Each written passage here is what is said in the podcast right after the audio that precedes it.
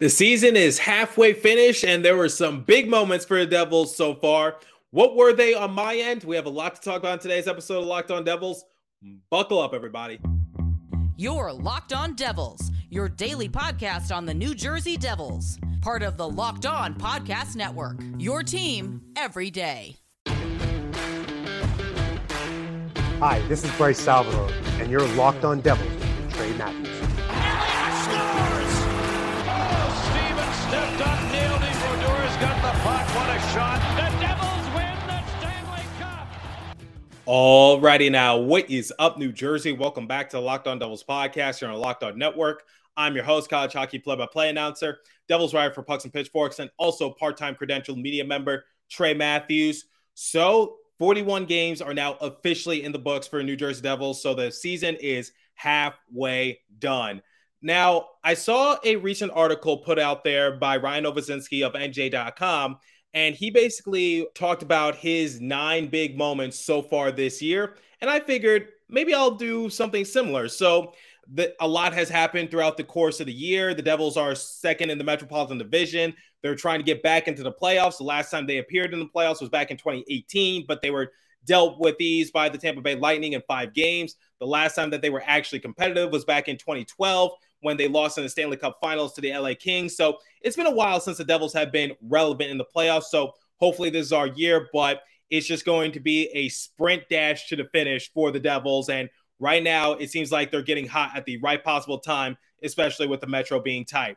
So let's get into my big moments so far, forty-one games completed for the New Jersey Devils. So some honorable mentions, Vitek Manichek and his overall big production in between the pipes. The B M W line adding some depth this season and just uh, surprising a lot of people in terms of just racking up the points and being big energizers. And we know how dearly missed Nathan Bastion is ever since he got injured with that shoulder issue. And the third and final honorable mention is the Rangers game that happened on January seventh, so just a few days ago.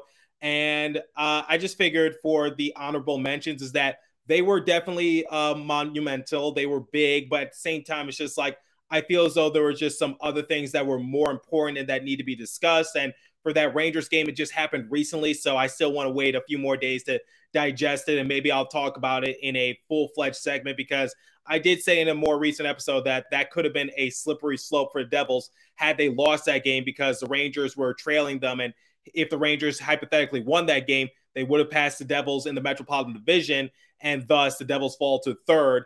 But I still want to wait a couple more days and see how the Devils perform after that. Obviously, they won their most recent game against the Hurricanes, so that's a good start. But let's face it, they didn't have their best showing. But let's get into my big moments so far. So, number one, Lindy Ruff silences the haters. So, going into the year, Lindy Ruff was held to a very short leash. So we got rid of Mark Recchi. We got rid of Alain Nazaire. The COVID procedures had changed, and uh, injuries were no longer a thing for the Devils to start the year because uh, at the conclusion of last year, obviously Jack Hughes was out with an injury. Jesper Bratt was dealing with something. Nico Hischier missed a few games. Mackenzie Blackwood, Jonathan Bernier, P K Subban. The list goes on. I'm sure I'm missing a few other players, but long story short version, Uh, Lindy Ruff didn't have too much to work with as the season progressed. So I figured that was a little unfair on his end because he doesn't have much to work with.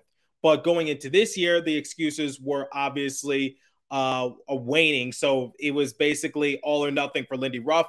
Got off to a pretty slow start. Devils lost their first two games five to two, first to the Philadelphia Flyers and then to the Detroit Red Wings. So I said, uh, if the Devils don't have a good showing after the first five or ten or so games, I felt as though Lindy Ruff would have been given the can because the Devils have a lot of talent on this roster. We got Jack Hughes, Nico Hischier, Jesper Bratt. We have a few solid uh, key components, including Andre Palat at the time. We had uh, a, a lot of good uh, defensemen in Jonas Siegenthaler, Ryan Graves, Dougie Hamilton, got John Marino. So the, the Devils should have been improving, not getting off to that such of a slow start. So basically, it was Lindy Ruff had to turn it around quickly, and he was able to do so because the Devils were able to go on a mini three-game win streak. They lost in their uh, next matchup against the Washington Capitals, and then they went on a thirteen-game win streak, and we're still relying on those points to this day. So uh, because the month of December was not a good showing for the Devils. So Uh, Lindy Ruff uh, now has his name in the running for the Jack Adams Trophy, and uh, Lindy Ruff has silenced the haters, and I think his haters have definitely started to fizzle on out. So Lindy Ruff stepped up to the plate, and he was able to help the Devils in a big way. Now, number two, Jesper Bratt and his eleven-game point streak to open up the season. Jesper Bratt bet on himself because the Devils were trying to offer him uh, a deal that his agent felt as though was a little insulting, because Jesper Bratt did reveal that he left his agent up to the negotiating process. I don't think Jesper Bratt is going anywhere, but I think the standstill in the situation was that uh, he uh, Jesper Bratt's agent is seeing players like Brock Besser get paid, Kevin Fiala get paid. Obviously, you see someone like Tage Thompson. He recently just got paid. So the, the overall mindset is that Jesper Bratt deserves big money, because Jack Hughes is signed long-term. Nico Hischier is signed long-term. Dougie Hamilton is signed long-term. So I'm sure his agent was like, look, give us similar money in that ballpark. But I'm sure the Devils were like, look, Bratt has only had one good season. There's no guarantee he's going to have it again.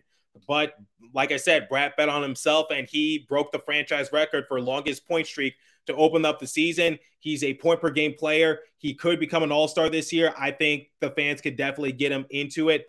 And Jesper Bratt, uh, he's been a key component for our baby big three, because we know how good Nico Hischier is. We know how good Jack Hughes is, but Jesper Bratt and his overall production, I had high hopes for him. I said, I think this is going to be his breakout year. Once he's named an all-star, I think people will start to realize how good he is, because last year he was pretty underrated. I wanted more people to, to, to talk about Bratt and what he brings to the table, because you talk about a few other players, but what about Jesper Bratt? Jesper Bratt is actually really good. And I know there's an inside joke on Devils Twitter saying that he's the best player in the N H L, but quite honestly, he's one of the best players on the Devils roster, and people need to start to realize that. So Bratt uh, getting that eleven-point game uh, streak to open up the year, uh, that was kind of surprising. He he was performing above expectations, and I, I expected him to be good, but not that good. If you were to tell me that was to happen, I said, eh, it's plausible, but not likely to happen. Now, the third one, and this is probably the easiest one, the Devils going on a thirteen-game win streak. Now, the thirteen-game win streak was nice and all, but what impressed me more was that the Devils won sixteen of their seventeen matchups during that span, because remember, they went on a three-game win streak, they lost to the Washington Capitals, and then they went on that thirteen-game win streak. So that impressed me more than the thirteen-game win streak. The thirteen-game win streak was nice and all, but uh, winning sixteen of your last seventeen games, not a lot of people can do that. And keep in mind, when the, the Devils lost to the Toronto Maple Leafs, so that's sixteen of their last eighteen, but then they win three more games, so that's nineteen of your last twenty-one. So that's actually an impressive stretch of games for Devils. So that's an easy one. Number four, the seven to one win against Columbus with Johnny Gaudreau on October thirtieth. Now, I don't know if this was big for a lot of people. This was certainly big for me, because like many other people, I was so disappointed when Johnny Gaudreau didn't sign with the New Jersey Devils, or uh, any East Coast team for that matter. So if he were to sign with the New York Islanders or the Philadelphia Flyers, I'd be disappointed, but not to the same extent when he signed with the Columbus Blue Jackets, because I felt as though that was a big slap in the face to not only the Calgary Flames, but the East Coast teams that were interested in him, because you said he he said that he wanted to be closer to his family. He was raised in South Jersey, and I get that he identifies more as a Philadelphia Flyers fan, since South Jersey is not that far away from Philadelphia. But at the same time, Johnny Gaudreau is uh, uh, was raised in the state of New Jersey, even if he wasn't in the same vicinity as Newark. So my my thing is, like, Johnny Gaudreau saying he wants to go home.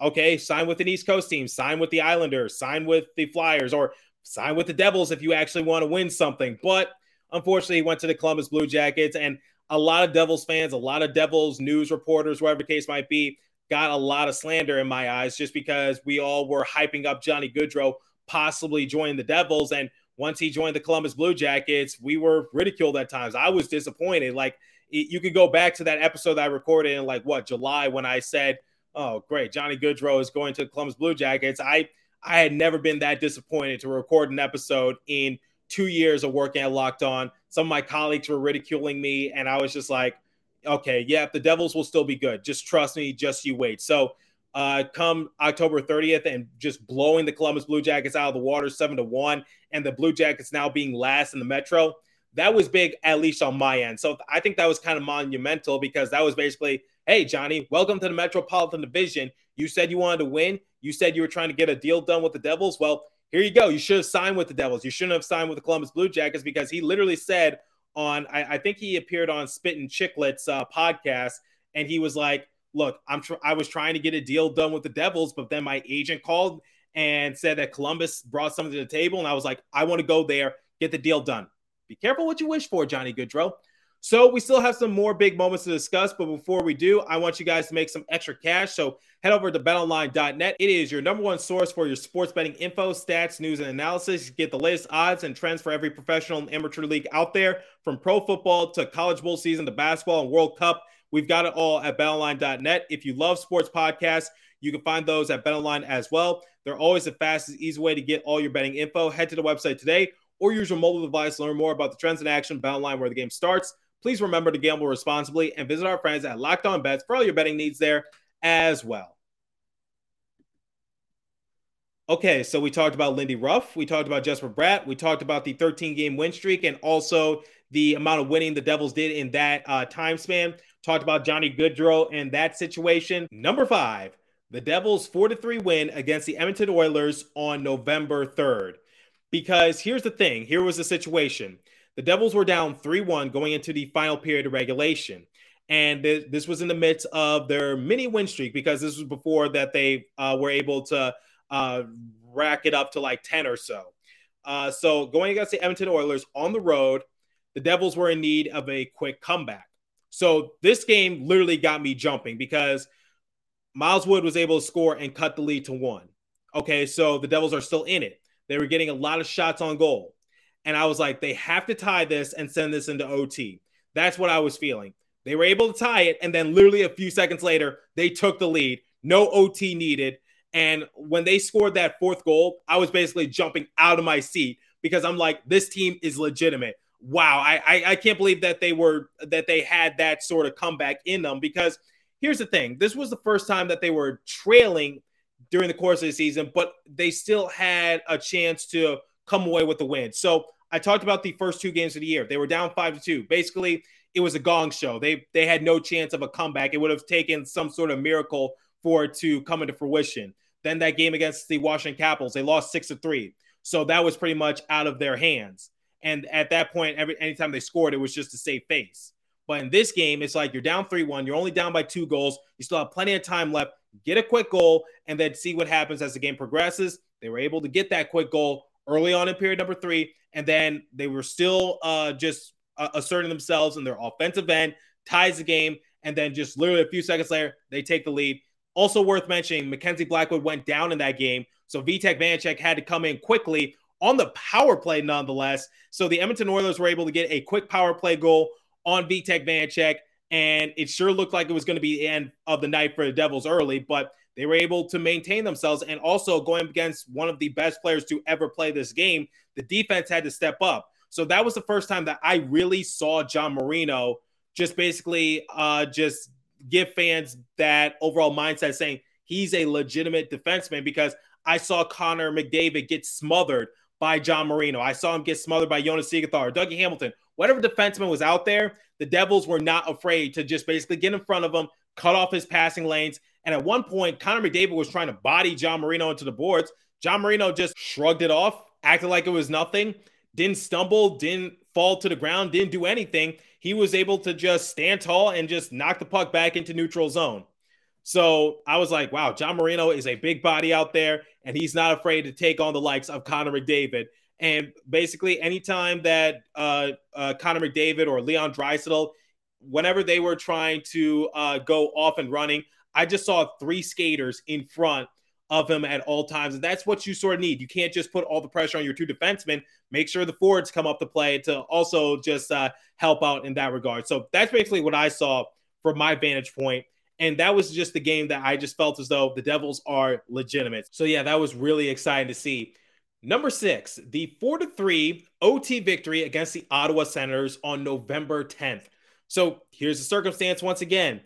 Vitek Vanecek gets hurt. He has to be replaced by Akira Schmid. Akira Schmid did look a little scared out there. And having spoken to Akira Schmid, he does get nervous easily because having spoken to Akira Schmid after the Saint Louis Blues game, he was brought up unexpectedly because Mackenzie Blackwood was hurt. So they sidelined Blackwood just for precautionary reasons. And Akira Schmid did say he was a little nervous uh, going into that game. So, and it kind of did show as the game progressed, because honestly, that was a win the Devils should have had. So Akira Schmid does get nervous, guys. It's not uh, you being crazy. It's not you, your wild perspective. He does get a little nervous, and he's young. So he's, he, he hasn't been put into too many situations like that. So give him a few more years. I'm sure he'll be fine. But anyway, that Ottawa Senators game, we saw Akira Schmid basically playing between the pipes unexpectedly.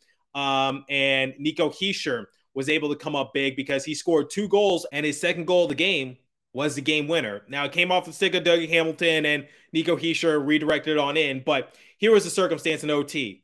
Devils had to go to the penalty kill, and Eric Holla broke his stick. So it really looked like the Devils put themselves into a very vulnerable position, and looked like it was going to be the end of the night for them, but they were able to stand tall. Akira Schmid, he was able to rob Brady Tkachuk a couple times, and I, basically Akira Schmid, he just eased himself into the game, and he came up big in O T.